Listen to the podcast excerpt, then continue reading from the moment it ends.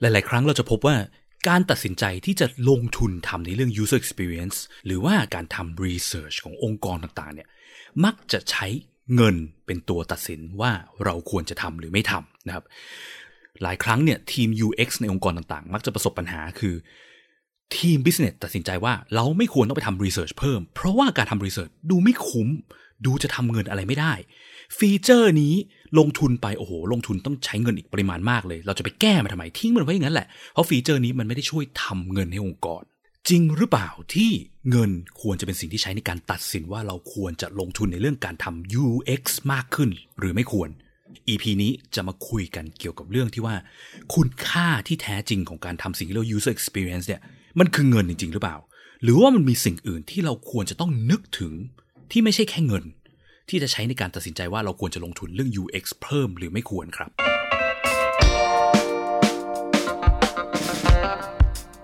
ยินดีต้อนรับเข้าสู่ผักสดพอดแคสต์รายการที่จะพูดถึงการพัฒนาโปรดักต์ให้ดีที่สุดสำหรับลูกค้าของคุณ เพื่อธุรกิจที่ยั่งยืนกว่าด้วยกระบวนการ user experience design และ research กับผม พิษพิจารณาลัตนาที่คุณ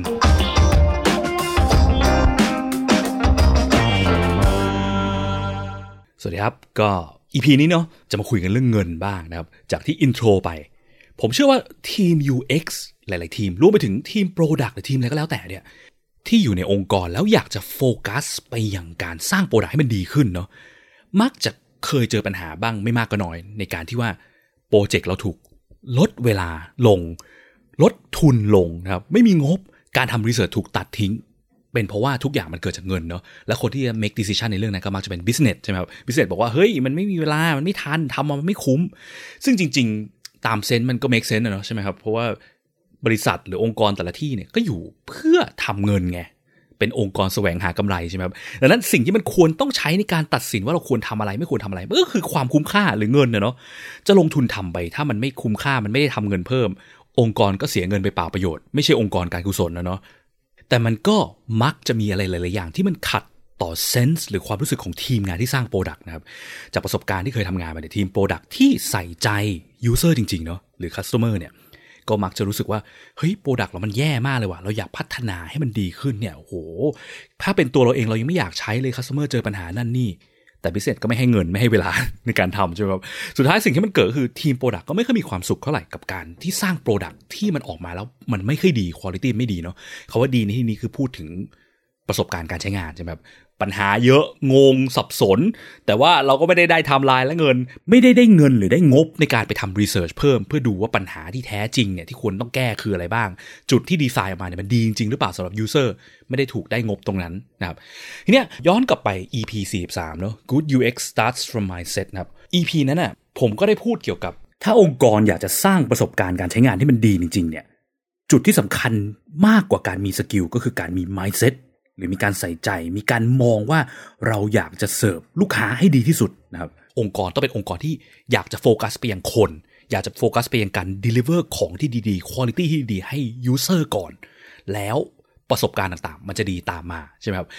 ร้านค้าริมถนนต่างๆ ร้านข้าวแกง ร้านขายของชำ อาจจะมีประสบการณ์ที่ยอดเยี่ยมมากยิ่งกว่าไปเดินห้างหลาย ๆ ที่ก็เป็นไปได้ เพราะอะไรเพราะว่าถ้าเจ้าของร้านใส่ใจเนาะเจ้าของร้านสนใจลูกค้าเอาของดี ๆ ให้ลูกค้าตลอดเนี่ยลูกค้าที่มาก็จะได้รับประสบการณ์ที่มันดีนะครับในทางกลับกันถ้าเป็นองค์กรที่ใหญ่มากเนี่ย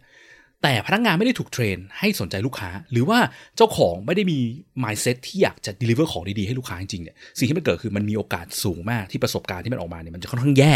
หรือบางที่มันอาจจะแบบโหอะไรวะเนี่ย ของก็ไม่ให้เคลมคืนตอนโฆษณาพูดสดิบดี แต่พอซื้อไปจริง ๆ มีปัญหาขั้นตอนการเคลมคืนต้องรอ2องสาเดือนเนี่ยทำไมตอนแรกไม่เคยพูดเลยประสบการณ์ก็แย่ หรือสินค้ายิ่งทำไปทำไปเวอร์ชันใหม่ๆ ออกมา ตัดนั่นตัดนี่ลดลงเรื่อยๆ เกิดปัญหาการใช้งานมากขึ้น คุณภาพสินค้าลดลงอะไรเงี้ยนะครับ ซึ่ง mindset เนี่ยก็เป็นสิ่งที่สำคัญมากเลยนะครับ ที่ทำให้เราหันมามองลูกค้าหรือมองคนก่อน จริงๆ ความยากมากอย่างหนึ่งขององค์กรที่ยิ่งขนาดใหญ่ขึ้นไปเรื่อยๆเนี่ยคือการที่องค์กรเหล่านี้จะมี mindset เพื่อเสิร์ฟคนเนี่ยมันจะยิ่งลดลงเรื่อยๆ เพราะว่าอะไรเพราะยิ่งองค์กรใหญ่เป็นองค์กรระดับมหาชนมีคนถือหุ้นมากมายเนี่ยเงินจะกลายเป็น key driver หลักเนอะทุกอย่างจะต้องทำ based on เงิน เราจะต้องตัดสินใจในการทำสิ่งต่างๆ ด้วยเงิน ซึ่งมันก็เป็นสิ่งปกติขององค์กรที่แสวงหาผลกำไรกันหรือองค์กรทั่วไปใช่ไหมที่ทำเงินทำกำไรเนี่ยแต่จุดหนึ่งเราจะสังเกตเห็นได้ว่า ยิ่งองค์กรมองไปยัง business มองไปยังการทำเงินมากขึ้นเรื่อยๆ เท่าไหร่ขั้วตรงข้ามที่มันจะเกิดคือ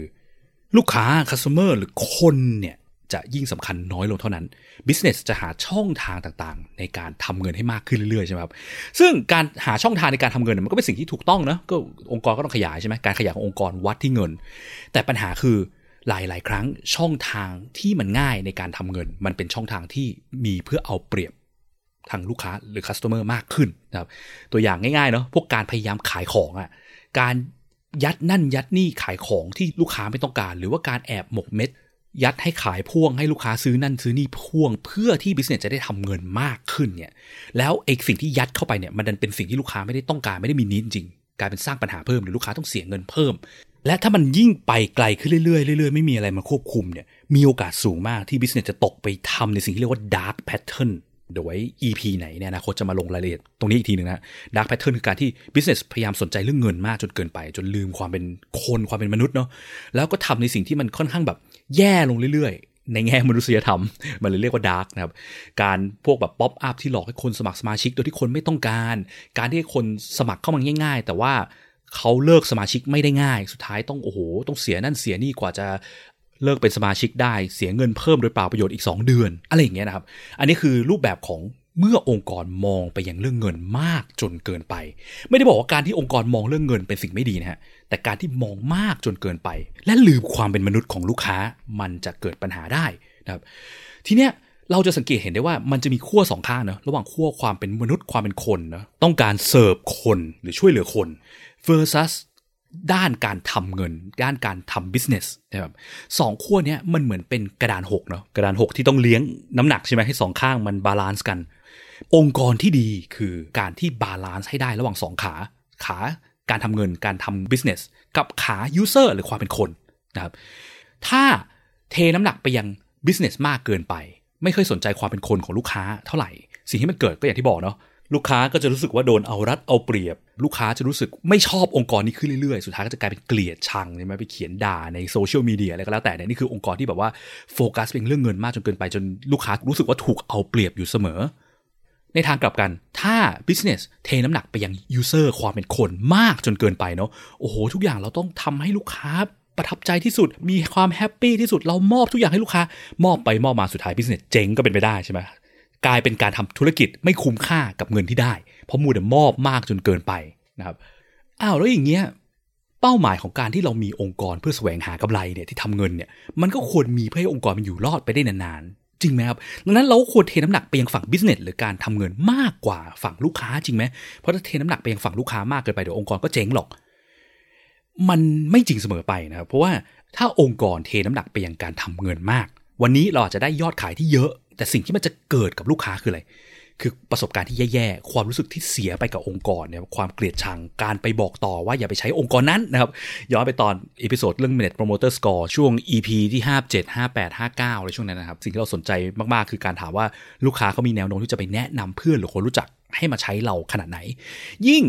ลูกค้ารู้สึกประทับใจเรามาก เขาก็จะไปบอกต่อคนอื่นมาก สิ่งที่มันเกิดคืออะไร ก็คือเราก็จะมีฐานลูกค้าที่มากขึ้นเรื่อย ๆ ด้วย ซึ่งแน่นอนว่าการทำธุรกิจเนาะเราก็อยากให้องค์กรเราอยู่รอดนานๆแต่การอยู่รอดนานๆไม่ได้มีแค่การทำเงินณเวลานี้อย่างเดียว สิ่งสำคัญอีกอย่างนึงคือการทำเงินในระยะเวลาที่ยาวนานนะครับ หรือพูดง่ายๆ คือ keyword มันคือคำว่า relationship นะหรือการรักษาความสัมพันธ์กับลูกค้า ใช่ไหมครับยิ่งเรารักษาความสัมพันธ์กับลูกค้าที่เรามีณเวลาเนี้ยได้ยาวนานเท่าไหร่ องค์กรเราก็สามารถทำเงินในระยะเวลายาวนานได้มากขึ้นเท่านั้น ซึ่งก็แปลว่าองค์กรก็จะอยู่ได้นานตามไปด้วยนะครับ เงินไม่ใช่มีแค่เวลาหนึ่งโมเมนต์หนึ่งตอนนี้ แต่มันคือระยะเวลาที่ยาวนาน ซึ่งเป็นโจทย์ที่สำคัญมากยิ่งกว่านะครับถ้าองค์กรเทน้ำหนักไปยังฝั่งคนฝั่งลูกค้ามากขึ้นสิ่งที่มันเกิดคืออะไร มันจะทำให้ลูกค้าประทับใจมากขึ้น พอประทับใจมากขึ้นสิ่งที่เกิดคือลูกค้าก็อยากจะรีเทิร์นกลับมาเนาะหรือพูดง่ายๆคือมันคือวิธีการที่เราสร้างสายป่าน สร้าง relationship ผูกเรากับลูกค้าให้อยู่กันยาวนานมากขึ้น แต่ถ้าเกิดเราเทน้ำหนักมากเกินไปเนาะถึงเขาจะอยู่ยาวนานแต่องค์กรเราไม่มีเงินเพียงพอเราจะอยู่ไปได้ในอนาคตที่เขาจะรีเทิร์นกลับมาเราก็เจ๊งใช่ไหมดังนั้นโจทย์ของทาง business คืออะไรคือการที่เราจะ ทำเงินระดับหนึ่งยังไง แต่ก็ยังรักษาสัมพันธ์กับลูกค้า โดยการมอบสิ่งที่ลูกค้าต้องการจริงๆ ให้ลูกค้าให้มากที่สุดเท่าที่เป็นไปได้โดยที่เรายังไม่ขาดทุนนะครับ relationship คือขี่เนาะไอกระดานหกระหว่างสองข้างเนี่ยระหว่างการทำเงินกับคนเนี่ยโกของมันคือ ธุรกิจยังมีกำไรที่จะไปต่อได้ และลูกค้าก็ยังกลับมาอยู่กับเรานานๆต่อเนื่องนะครับไม่ใช่ว่าลูกค้ามาใช้ทีเดียวจบ ไม่เอาแล้วไม่รีเทิร์นกลับมาแล้วแถมไปบอกต่อเพื่อนฝูงญาติพี่น้องเขาก็ไม่มาใช้เรานะครับ ไอการรักษาความสัมพันธ์เนี่ยมันเป็นอะไรที่จริง ๆ มันคือโจทย์หลักของงานด้าน UX เนาะ UX user experience เนี่ยที่เราต้องไปนั่งทำ research ไปนั่งทำความเข้าใจว่า need ที่แท้จริงของลูกค้าคืออะไร เวลาที่เราสร้าง product ให้ลูกค้าใช้ให้ user ใช้เนี่ยโดยที่ของที่มันสร้างมาเนี่ยเราไม่ได้สร้างแค่สิ่งที่ลูกค้าบอกว่าอยากได้อย่างเดียว หรือที่เรียกว่า wants นะเพราะหลาย ๆ ครั้งตัวลูกค้าเองก็ไม่รู้ว่าเขาต้องการอะไรเนาะสิ่งที่สำคัญยิ่งกว่าคือ เราต้องรู้ดีกว่าตัวลูกค้า หรือเราหาให้ได้ว่า needs ของลูกค้าจริง ๆ คืออะไร อย่างที่เคยพูดพูดไปใน episode เก่าๆเนาะยิ่งเราสร้างของ based on wants คนเท่าไหร่คนบอกว่าเอออันนั้นดีอันนี้ดีแต่สุดท้ายทำมาแล้วเขาไม่ได้ใช้จริงเนี่ยของที่เราสร้างมาแล้วคุณลูกค้าไม่ได้ใช้จริง โดยเฉพาะยิ่งถ้าเป็นพวก digital product เนาะเพิ่ม feature เพิ่มปุ่มนั่นปุ่มนี่มาในแอปเรา สิ่งที่มันเกิดคือมันจะกลายเป็นเพนกลายเป็นความยากในการเรียนรู้ กลายเป็นความรกรุงรังที่มันเกิดขึ้นใน product ของเราใช่ไหมครับมันก็กลายเป็น cost เป็นสิ่งที่ไปทำลายทำให้ประสบการณ์ใช้งาน product แทนที่มันจะง่ายๆ สบายๆ มีแต่ของที่ user ต้องการใช้จริง กลายเป็นโอ้ยอะไรเนี่ยทำไมมันยากรุงรังเต็มไปหมดอย่างนี้นะครับกลายเป็น pain ที่ user ของเราต้องมานั่งทนนะครับดังนั้นโจทย์ของทางงานด้าน user experience คือการ make sure ว่าของที่เรามอบให้ลูกค้ามันตรงกับสิ่งที่เป็นนิดจริง ๆ ของลูกค้า ยิ่งเรามอบสิ่งที่ตรงกับนิดลูกค้าให้ลูกค้ามากขึ้นเท่าไหร่ ลูกค้าก็จะยิ่งรู้สึกดีกับเรามากขึ้นเท่านั้นนะครับ relationship ระหว่างธุรกิจกับลูกค้าก็จะยิ่งอยู่นานมากขึ้นเรื่อยๆนะครับในทางกลับกันเนี่ย อย่างที่พูดไป ถ้าธุรกิจสนใจแต่เงินเป็นหลักนะวัดความสำเร็จจากแค่เงิน แต่ไม่เคยสนใจความรู้สึกจริง ๆ ของลูกค้าว่าลูกค้าเขาแฮปปี้กับเราไหมประสบการณ์ที่เขาได้มันดีจริงหรือเปล่าเนาะนึกถึงตัวอย่างนี้ที่ผมชอบยกบ่อยๆ มีตอนที่เคยคุยกับคุณชานนท์เมื่อ EP 34 35 AR ก็ UX นะที่เคยมีพูดเกี่ยวกับเรื่องนี้ว่าตัวอย่างหนึ่งของธุรกิจที่มองความสำเร็จที่เงินเป็นหลักเนาะแล้วเรามักจะเจอกันบ่อยๆ คือพวก รถขนส่งเนาะแท็กซี่อย่างเงี้ยใช่ไหมครับ บางเมืองท่องเที่ยวที่แท็กซี่เขาไม่สนใจความเป็นคน ไม่สนใจความรู้สึกของลูกค้าเท่าไหร่สิ่งที่เขาสนใจคืออะไรทำเงินให้ได้มากที่สุดเท่าที่เป็นไปได้ ถึงแม้จะเป็นการเอาเปรียบชาร์จลูกค้าเยอะเวอร์เกินกว่าที่มันควรจะเป็นก็ตามนะครับสิ่งที่มันเกิดคืออะไรเวลาที่เราแบบเดินทางเนาะไปยังเมืองท่องเที่ยวสักเมืองหนึ่งเรียกแท็กซี่เข้าเมืองนั่งแค่ 20นาทีเขาชาร์จเราพันบาทเงี้ยความรู้สึกคือเราจะอยากกลับมาหรือรักษาความสัมพันธ์กับแท็กซี่เจ้านี้ไหม ก็คงไม่ใช่ไหมครับหลาย ๆ ครั้งถ้าเรามีทางเลือกอื่น เราคงไม่นั่งแท็กซี่คันนี้ด้วยซ้ำยิ่งพอแท็กซี่ทั้งหลายเนี่ยร่วมมือกันชาร์จราคาแพงกันหมด ลูกค้าไม่มีทางเลือกสิ่งที่เกิดคืออะไรเขาก็ต้องจำยอมในการจ่ายพันบาทเพื่อเข้าเมืองเนาะไปกลับ 2,000 บาท ผลกระทบที่มันจะเกิดตรงตรงเนี้ยเราอาจจะมองว่าเฮ้ยเราเป็นแค่แท็กซี่เว้ยเรารู้โอกาสที่ลูกค้าจะกลับมานั่งแท็กซี่คันเราเนี่ยมันน้อยคนคนเนี้ยเราคงไม่ได้เจอกันอีกหรอกดังนั้นเราก็เอาเปรียบเขาไปเยอะๆ mindset ของการที่เอาเปรียบเนาะ มองเงินเป็นหลักแล้วเอาเปรียบมากขึ้นเรื่อยๆหรือเริ่ม dark ขึ้นเรื่อยๆเนี่ยมันมักจะเกิดกับธุรกิจที่คิดว่าลูกค้ายังไงก็ไม่ return กลับมาหรอกเราเจอกันครั้งเดียวนะอย่างแท็กซี่อย่างเงี้ยใช่ไหมแต่สิ่งที่มันเกิดอะที่มันเป็นสเกลใหญ่กว่านั้นอะคืออะไรก็คือว่าลูกค้าจะรู้สึกในแง่ลบกับทั้งเมืองนี้ด้วยซ้ำจริงไหมเฮ้ยไม่กลับมาแล้วเว้ยเมืองนี้แม่งแพงทำไมแพงงี้วะกลายเป็นมันส่งผลกระทบต่อธุรกิจโดยรวม เศรษฐกิจโดยรวมของเมืองทั้งเมืองเลยด้วยซ้ำนะครับผลกระทบมันมากมายกว่านั้นเยอะ ในทางกลับกันเนาะสมมติว่า ลูกค้าคนนี้เดินทางมาเที่ยวเมืองเมืองนี้เนาะเจอแท็กซี่แต่ละคันโอ้โหชาร์จแพงมาก อยู่ดีๆ มีลุงคนหนึ่งโผล่มา หนูหนูลุงคิดแค่80บาทก็พอเข้าเมือง แต่คันอื่นเป็นพันหนึ่งหมดเลย สิ่งที่เกิดคืออะไร เราจะเริ่มรู้สึกว่าเฮ้ยทำไมลุงคนนี้เขาใจดีจังเลยเขาบอกว่าเขาอยากให้มันแฟร์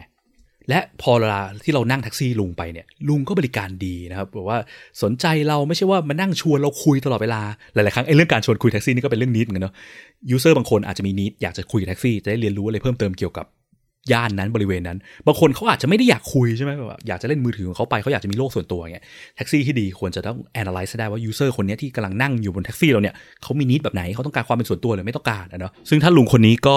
ต้องการเสิร์ฟ need ของลูกค้าจริงก็คือดูด้วยว่าลูกค้า need แต่ละคนเนี่ยต้องการคุยหรือไม่ต้องการคุยกับลุงนะเราก็ทำตามนั้น ไม่ใช่ว่ายัดเยียดอยากจะคุยกับลูกค้าตลอดเวลาหรือไม่คุยเลยอะไรอย่างเงี้ยนะครับ ลุงมีการบริการสังเกตลูกค้าตลอดว่าต้องการอะไรช่วยเหลือนู่นนั่นนี่ช่วยยกกระเป๋าอีกต่างหากสิ่งที่เกิดคืออะไร เมื่อลุงพาเราไปถึงโรงแรมแล้ว มีโอกาสสูงมากเนาะที่ลูกค้าของลุงเนี่ยก็จะอยาก รักษาความสัมพันธ์กับลุงเพิ่มเติมเนาะอาจจะขอนามบัตรลุงลุงเออลุงมีนามบัตรไหมจะโทรเรียกลุงมารับพรุ่งนี้ได้ไหม เพราะว่าอะไร เพราะว่าเขารู้สึกว่าลุงมอบ value ให้ตัวเขาจริง ๆ และคุ้มค่ากับเงินที่เขาได้เสียไป เขาไม่ได้รู้สึกว่าเขาถูกเอาเปรียบคุณค่าที่ได้ต่ำกว่าเงินที่เสีย ลุงโฟกัสเพียงคนมากกว่าการทำเงิน สิ่งที่ลุงก็จะได้ก็คืออะไรก็คือ ลูกค้าที่กลับมาหาลุงเรื่อยๆ หรือ relationship ระหว่างลุงกับลูกค้า นะครับการทำธุรกิจไม่ใช่การทำอะไรระยะสั้นนะโฟกัสไปแค่ยอดขายณ quarter นี้แล้วจบ มันควรต้องโฟกัสเป็นระยะยาวด้วยนะครับการที่ลูกค้า return กลับมาหาเราเรื่อยๆเนี่ยมันจะช่วยลด cost ในการ acquire หรือหาลูกค้าใหม่ๆของเรานะครับเพราะคนสาย marketing หรือคนสายเซลล์เนี่ยก็น่าจะรู้นะว่าคอสในการ acquire ลูกค้าใหม่เนี่ยมันสูงกว่า cost ในการรักษาลูกค้าเดิมเยอะมากนะครับ และนอกเหนือจากนี้เนี่ยอีกสิ่งหนึ่งเนาะคือมนุษย์เราเป็นมนุษย์อะเนาะ มนุษย์เรามีสิ่งเรียกว่า empathy ใช่ไหมความรู้สึกที่แบบเห็นอกเห็นใจรู้สึกร่วมไปกับคนอื่นด้วยนะครับ empathy อย่างหนึ่งที่สำคัญคือ empathy ของทีมงานที่ทำงานในองค์กรเราเนาะทีม product ทีม UX ทีม PM ทีม PO ทีม dev อะไรก็แล้วแต่ จุดหนึ่งเนาะที่เรามักจะเคยได้ยินกันบ่อยๆ คือ คนที่ทำงานในองค์กรใหญ่ๆที่เงินเดือนเริ่มเยอะแล้วเนี่ยสิ่งที่คนเหล่านี้ต้องการไม่ใช่แค่เงินแหล้วนะครับคือถ้าเราพูดถึงพนักงานระดับล่างที่เงินเดือนยังไม่ค่อยเยอะเท่าไหร่เนี่ย สิ่งที่เขาต้องการอันดับหนึ่งมากที่สุดคือเงินเดือนที่เยอะขึ้นใช่ไหมเพราะเงินมันไม่พอใช้ไง แต่เมื่อพนักงานเริ่มมีเงินเดือนที่สูงขึ้นระดับหนึ่งแล้วอะโอเค อยู่ในองค์กรใหญ่ๆทั้งหลายนะตำแหน่ง PM PO เป็นซีเนียเป็น SVP เป็นอะไรก็แล้วแต่เนี่ยเงินเดือนสูงแล้วสิ่งที่เขาเริ่มต้องการต่อมาไม่ใช่เงินที่สูงขึ้น แต่คือ value หรือคุณค่าที่ได้จากการทำงานของเขานะครับแล้ว value เนี่ยมันมาจากไหน value มันคือการย้อนกลับไปมองที่คนนั่นแหละทีมโปรดักต์ต่างๆ ที่อยู่ในองค์กรใหญ่ๆเนี่ย สิ่งที่เขาต้องการคือ Product ที่สร้างออกมา มันสร้าง value ให้สังคม ให้คนให้ user จริงๆนะครับมันช่วยแก้ปัญหาแก้เพน หรือเสิร์ฟนิดให้คนได้จริง ๆ ไม่ใช่ว่าสร้างแต่ของออกมาสุดท้ายไม่มีใครใช้นะครับ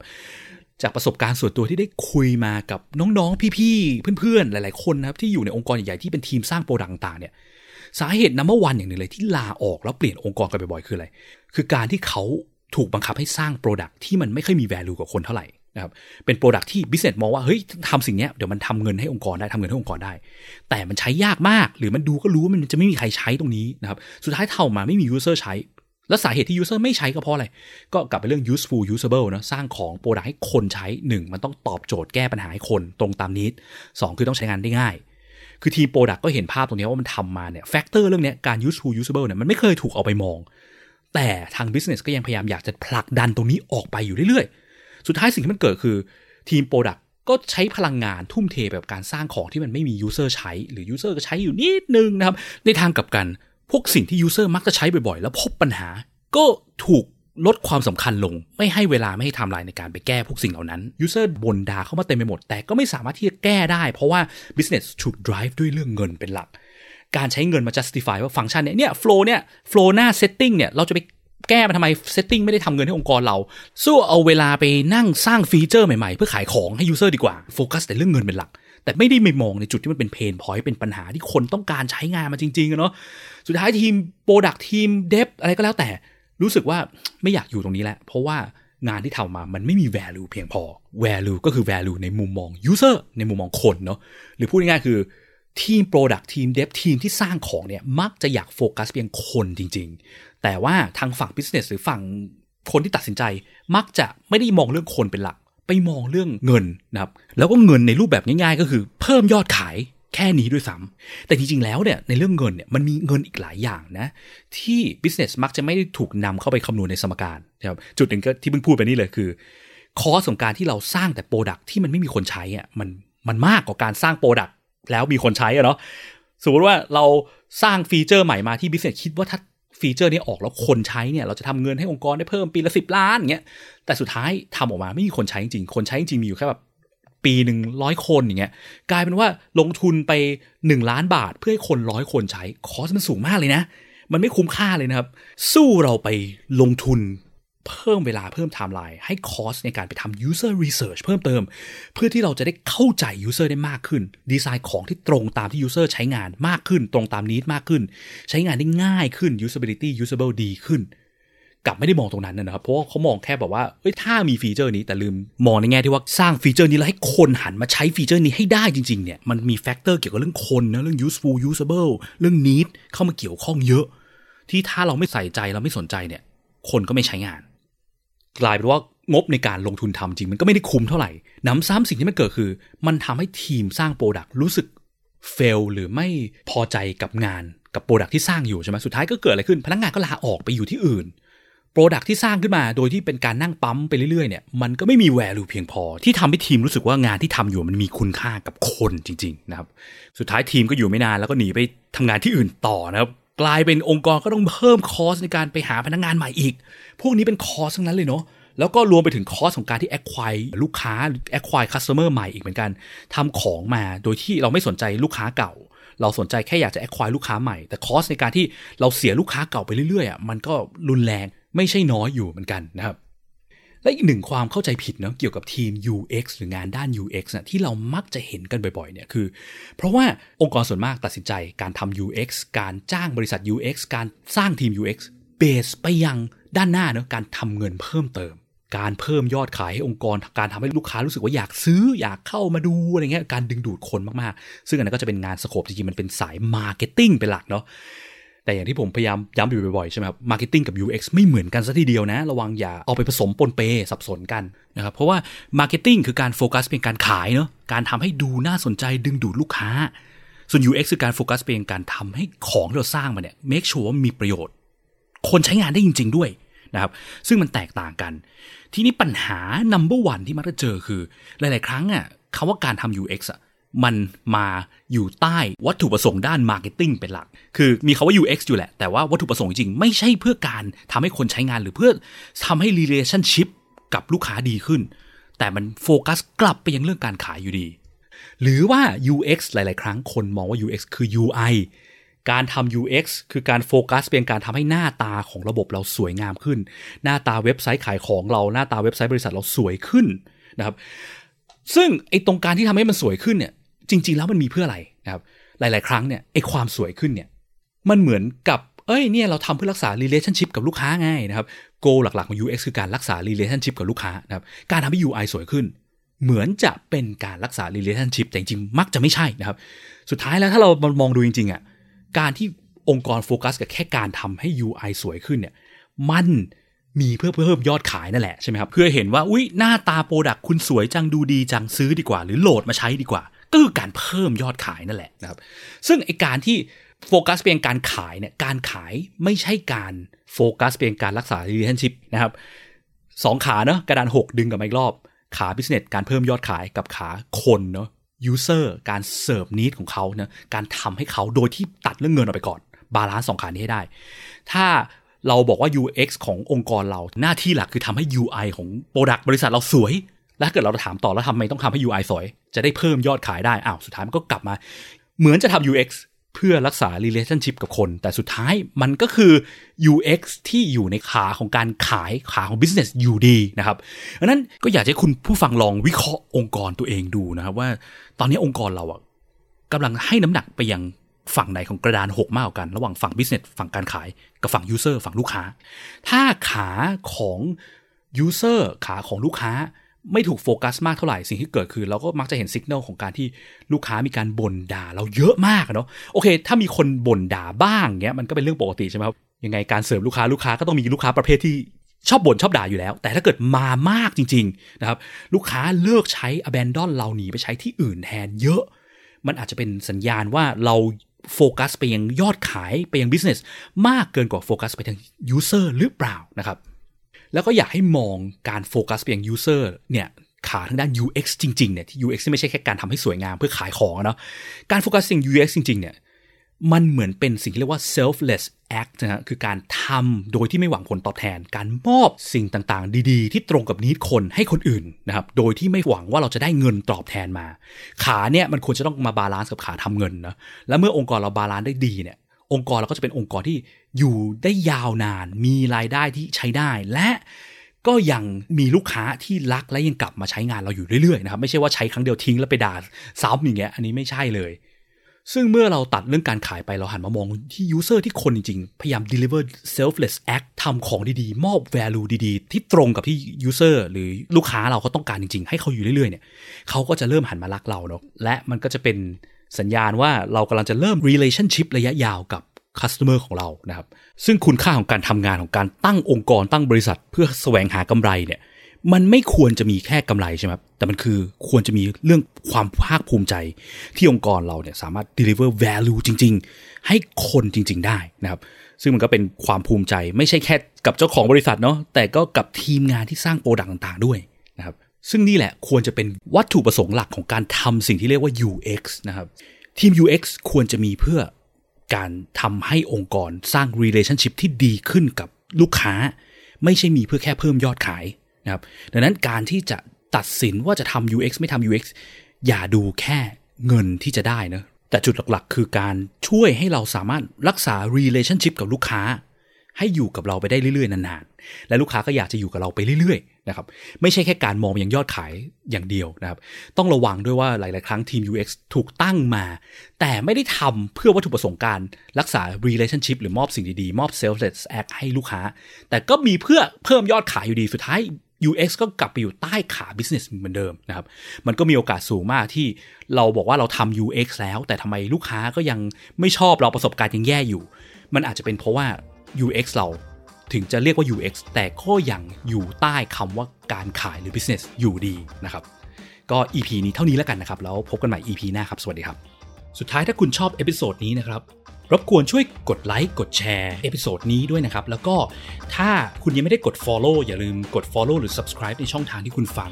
เพื่อที่จะได้ไม่พลาดเมื่อเรามี episode ถัดๆไปออกนะครับ หรือถ้ามีคำถามมี feedback หรือว่ามีสิ่งที่อยู่ในใจที่อยากจะฟังเกี่ยวกับเรื่องเกี่ยวกับการสร้าง Product ด้วยกระบวนการ User Experience Design Research เนี่ยนะครับ ก็สามารถกดที่ลิงก์ในฟอร์มด้านล่างของ episode นี้เพื่อที่จะ